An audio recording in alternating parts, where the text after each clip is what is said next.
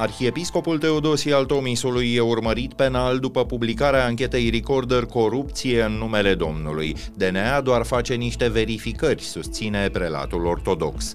Peste o treime dintre elevii de clasa a noua din România pot fi considerați analfabeți funcțional și Uniunea Europeană se teme de eventuale atacuri teroriste în perioada sărbătorilor. E marți, 5 decembrie, ascultați știrile zilei de la Recorder.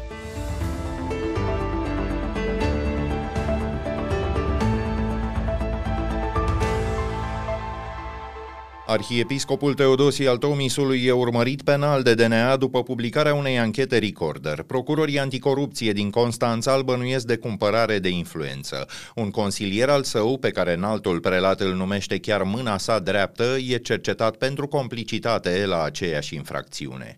Investigația corupție în numele Domnului are în centru un preot. Petrică Leașcu a pretins că era un om de afaceri cu influență la Secretariatul de Stat pentru Culte, instituție care alocă anual zeci de milioane de euro bisericilor.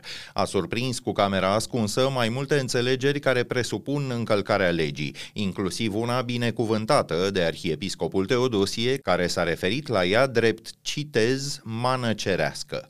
Valoarea prezumată a afacerii era de 800 de mii de lei, iar așa zisul om de afaceri ar fi urmat să încaseze un comision de 20% din înțelegere. Dacă aveți constructor aici, e mai simplu. Dacă uh, noi ne înțelegem direct cu constructorul și cu aprobarea în preasfinției voastre, altfel uh, luam lucrarea, dar vă spuneam din start, noi lucrăm, de exemplu, din 800 de mii, lucrăm doar 640 real. Restul e a nostru. Și dacă aveți ceva documentație, îmi spuneți. Că vom uh, lucra doar de 640 de mii, adică nu de toată suma primită, diferența reprezentând comisionul, adică partea noastră, mita. În al Sfinția sa a fost de acord. Cu mai stați pe aici. Dacă eu mai rămân dacă e nevoie. Detaliile înțelegerii, inclusiv camuflarea mitei, au fost apoi negociate cu preotul Ilie Petre, amintitul consilier al arhiepiscopului. Perfect a venit asta. Oricum noi ne gândeam să depunem. Că primisem banii ăștia, am primit la începutul anului, ăstea 5 miliarde și aveam nevoie să continuăm. Bine, la finalul discuției, după ce am clarificat lucrurile acestea și anume modul cum îmi voi obține acest comision de 20%, Părintele Consilier m-a rugat să-l așteptăm și pe înalt preasfințitul pentru a-i aduce la cunoștință și a avea și aprobarea înalt preasfinției sale. Sărmâna! Binecuvântați! Ați vorbit? Da, da. da. Cât ați Tot. Am lămurit tot. Mi-a spus că mi-a și el e omul meu de încredere. Da. Cel mai apropiat și toate încredere. E vorba de dosare de SSC, cele care depunem și noi. Așa, dumneavoastră au o intrare acolo care garantează aprobarea dosarului. Așa, sumă de, pe județul nostru de 800 de mii de lei, adică 8 miliarde. Arhiepiscopia Tomisului a și depus ulterior cererea de finanțare pentru circa 800 de mii de lei. A retras documentul abia după ce Recorder a cerut detalii despre el Secretariatului de Stat pentru Culte. Recorder are informații potrivit cărora și al doilea episod al investigației corupție în numele Domnului ar fi dus la o anchetă a DNA. Preotul Leașcu a pretins că ar fi fost dispus să mituiască Arhiepiscopia Romanului și Bacăului pentru a obține o parohie mai bună. Patriarhia română a reacționat astăzi spunând că e interesată ca adevărul să se afle. Cu aproape două săptămâni în urmă, purtătorul de cuvânt Vasile Bănescu ne transmitea că toate deciziile administrative ale arhiepiscopiilor sunt strict locale și că răspunderea pentru ele le revine integral. Citez, aceste persoane care acționează autonom se compromit pe cont propriu și trebuie să răspundă în același mod în fața autorităților. DNA a clasat, pe de altă parte, dosarul achiziției de mașini BMW de către poliția română. Demersul a fost confirmat de Direcția Anticorupție într-un răspuns adresat Europei Libere. Contractul prin care Ministerul de Interne a cumpărat sute de mașini de la firma unui prieten al președintelui Iohannis mai este în lucru la parchetul european. Potrivit DNA, cercetările sale au încetat încă de la mijlocul lui octombrie.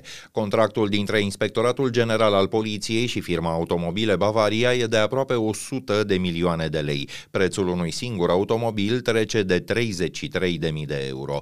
Sindicatul Europol a acuzat ministerul că ar fi organizat o licitație cu dedicație. În baza caietului de sarcini, doar modelele BMW s-ar fi calificat. Jumătate din achiziție e finanțată cu fonduri europene. Cu o regularitate dezarmantă, testările PISA asupra elevilor de 15-16 ani așează o nemiloasă oglindă în fața școlii din România. Sistemul internațional de evaluare e un proiect al OECD, Organizația de Cooperare Economică și Dezvoltare. Pe scurt, el urmărește să verifice în ce măsură pot să aplice elevii în viața de zi cu zi lucrurile pe care le învață. Rezultatele de anul trecut arată că România e penultima țară din Uniunea Europeană la trei evaluări valori cheie, matematică, științe și citire. Lucrurile stau mai prost doar în Bulgaria. Mai bine de o treime dintre elevii români se încadrează la nivelul analfabetismului funcțional, iar aproape un sfert pur și simplu nu ascultă ce spune profesorul la clasă. Ministra Ligia Deca a reușit chiar și de această dată să vadă jumătatea plină a paharului. Față de precedenta evaluare, România nu a regresat, ci doar stagnează. E o iluzie, spune jurnalistul jurnalistul Mihai Peticilă de la edupedu.ro. Asta înseamnă că ne conservăm cumva mediocritatea ca să înțelegem exact unde stăm. Elevii noștri de clasa 9, care au stat 9 ani în școală, ar mai trebui să stea încă 2 ani în școală, 2 ani și ceva, ca să ajungă la media OECD, teoretic, dacă ar face ce trebuie acolo. Să nu uităm că OECD este o organizație de dezvoltare economică, deci pune foarte mult accent pe o forță de muncă competitivă, capabilă să știe ce învață în școală și să știe să aplice ce învață la școală. În acest context, Mihai Peticilă, te uiți peste primele concluzii ale acestui raport și vezi că în România elevii sunt sub nivelul 2, acela de bază, la citire 42%, matematică 49% și științe 44%. Sună rețeta dezastrului pe termen lung. Ne uităm de niște ani de zile la aceste procente foarte mari de analfabetism funcțional, pentru că nivelul acesta 2 înseamnă că ai competențele, ai cunoștințe cunoștințele, dar nu știi ce să faci cu ele. Copiii care nu ating nivelul 2 în PISA sunt analfabeți funcțional, adică nu știu să convertească un preț din euro în lei. Cu toate astea, profesorii respectivi nu sunt scuturați suficient de către inspectori, de către directori, să facă lucruri mult mai palpitante pentru copii, să facă activități, să atragă pe copii în continuare la școală. Nivelul alfabetismului se propagă după aceea în economie, societate. Se propagă în faptul că nu avem meseriași buni. Să nu credeți că nivelul 4, uh, de exemplu, care ar fi media OECD, înseamnă lucruri foarte, foarte complicate ci pur și simplu este vorba despre a scoate din abstract niște concepte, tabla mulțirii, eu știu, o extragere de radical, și a le folosi la ceva concret, la uh, pus gresie și faianță în baie, la lucruri banale pe care le folosim zi de zi. În fine, o concluzie scurtă și înfiorător de dureroasă, România e pe ultimul loc dintre țările participante la această evaluare la capitolul echitate educațională. Pe românește, copiii săraci n-au vreo șansă. Și nu se uită nimeni la ei pentru că din perspectiva autorității, toate măsurile care ar viza îmbunătățirea acestui uh, nivel sunt în pending, în așteptare. Uitați-vă la transportul către școală. Este în foarte multe județe blocat pentru că nu există contracte. Uitați-vă la masa caldă, care este în continuare pe listă pentru 160.000 de copii, dar nici aceia nu, prim, nu primesc clar o masă caldă, ci mai mult un sandwich. E clar că dacă până acum, în clasa 9, la 15 ani, nu a reușit să priceapă chestiuni elementare nu va înțelege nimic din ce există mai sus de atât. Probabil că se duce pur și simplu din inerție mai departe în liceu ca să nu se desfințeze clasa, ca să nu se desfințeze școala, ca profesorii să aibă în continuare norme, ca sindicatele să aibă în continuare membri cotizanți și uite așa am împletit totul într-o școală românească. Inspectorii de sănătate publică au început o anchetă la maternitatea din Arad, unde o tânără de 25 de ani și copilul pe care l-a născut prin cezariană au murit. Medicii afirmă că femeia fusese adusă la spital cu ambulanța în stare gravă din cauza unei infecții respiratorii severe. Potrivit conducerii spitalului, avea febră și respira foarte greu. Tratamentul inițial i-a îmbunătățit parțial starea, dar în această dimineață i s-a făcut cezariană în regim de urgență pentru a-i ușura respirația. În cursul intervenției, copilul nu a putut fi salvat, iar după aceea mama a făcut stop cardiac. Deși resuscitată, ea a murit la două ore după operație. Femeia revenise din Belgia acum trei săptămâni, testele care i s-au făcut arată că nu era infectată cu SARS-CoV-2. Tânăra era din orașul Sântana și mai avea doi copii.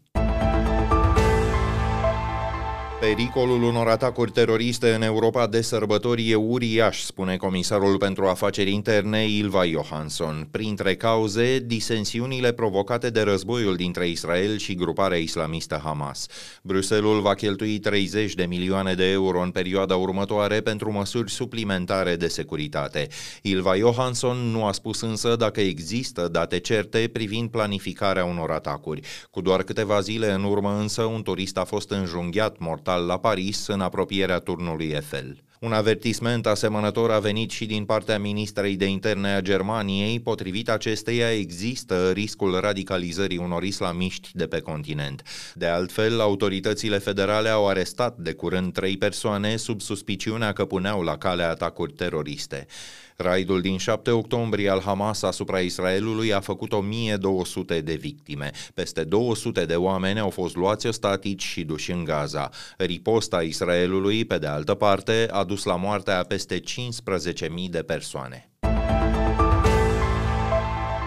La rubrica Fast Forward, alte știri care ne-au atras azi atenția, nu ne mai căutați voi, vă căutăm noi dacă o fi cazul. Iată cum ar putea fi rezumat mesajul transmis din nou României și Bulgariei de către ministrii europeni de interne și cei ai justiției. Așa numitul Consiliu Jai de la Bruxelles nu include vreun vot în privința extinderii spațiului de liberă circulație Schengen. Austria și Olanda au repetat că sistemul trebuie reformat înainte să fie lărgit, iar celor două țări li s-a alăturat mai nou Suedia.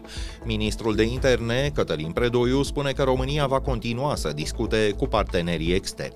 Schengen, extinderea spațiului Schengen e un subiect de interes pentru cetățenii români, pentru companiile românești, dar în același timp și pentru de mediul de afaceri austriac prezent în România și pentru mediul de afaceri din alte țări prezente în România, pentru partenerii noștri externi. Uh, există foarte multe interese economice la mijloc. Toate aceste lucruri sunt avute în vedere. Marcel Ciolacu nu l-ar mai vrea în funcție pe ambasadorul din Statele Unite, Andrei Muraru s-a plâns recent că liderul PSD l-a exclus de la întâlnirile politice programate în cursul vizitei pe care o face în America. Întrebat dacă l-ar fi rechemat din postul de ambasador dacă decizia nu i-ar aparține președintelui, Ciolacu a spus categoric. Andrei Muraru a fost timp de aproape șapte ani consilierul președintelui Iohannis. Ambasador a devenit în 2021. Între alții, premierul Ciolacu Ciolacu s-a întâlnit cu ministrul de externe și cu cel al apărării din Statele Unite. Lucia, do you know why you're here? Bad luck, I guess. N-are decât 90 de secunde, dar ele au fost văzute de peste 65 de milioane de oameni în mai puțin de o zi și întoarse pe toate părțile. După ani de speculații, compania americană de jocuri video Rockstar Games a lansat trailerul Grand Theft Auto 6. Această versiune a jocului va fi lansată în 2025 și, după toate probabilitățile, va avea printre personajele centrale o femeie. Rețeta apare în linii mari aceeași, infracționalitate, violență, violență, curse de mașini și umor negru. Locul de desfășurare seamănă din multe puncte de vedere cu orașul Miami, după ce versiunile precedente făceau trimitere la New York sau la sudul Californiei. Rockstar Games a fost nevoită să lanseze clipul de promovare mai devreme decât se gândea, el apăruse deja online înaintea datei anunțate oficial. Precedentul Grand Theft Auto s-a vândut în 190 de milioane de exemplare după lansarea din 2013. 19. Punem punct aici știrilor zilei pe YouTube, vă puteți abona apăsând clopoțelul care activează notificările, iar în stânga lui, opțiunea Join vă permite să deveniți membri ai comunității. Ne auzim din nou mâine seară. Sunt Filip Stan David, toate cele bune!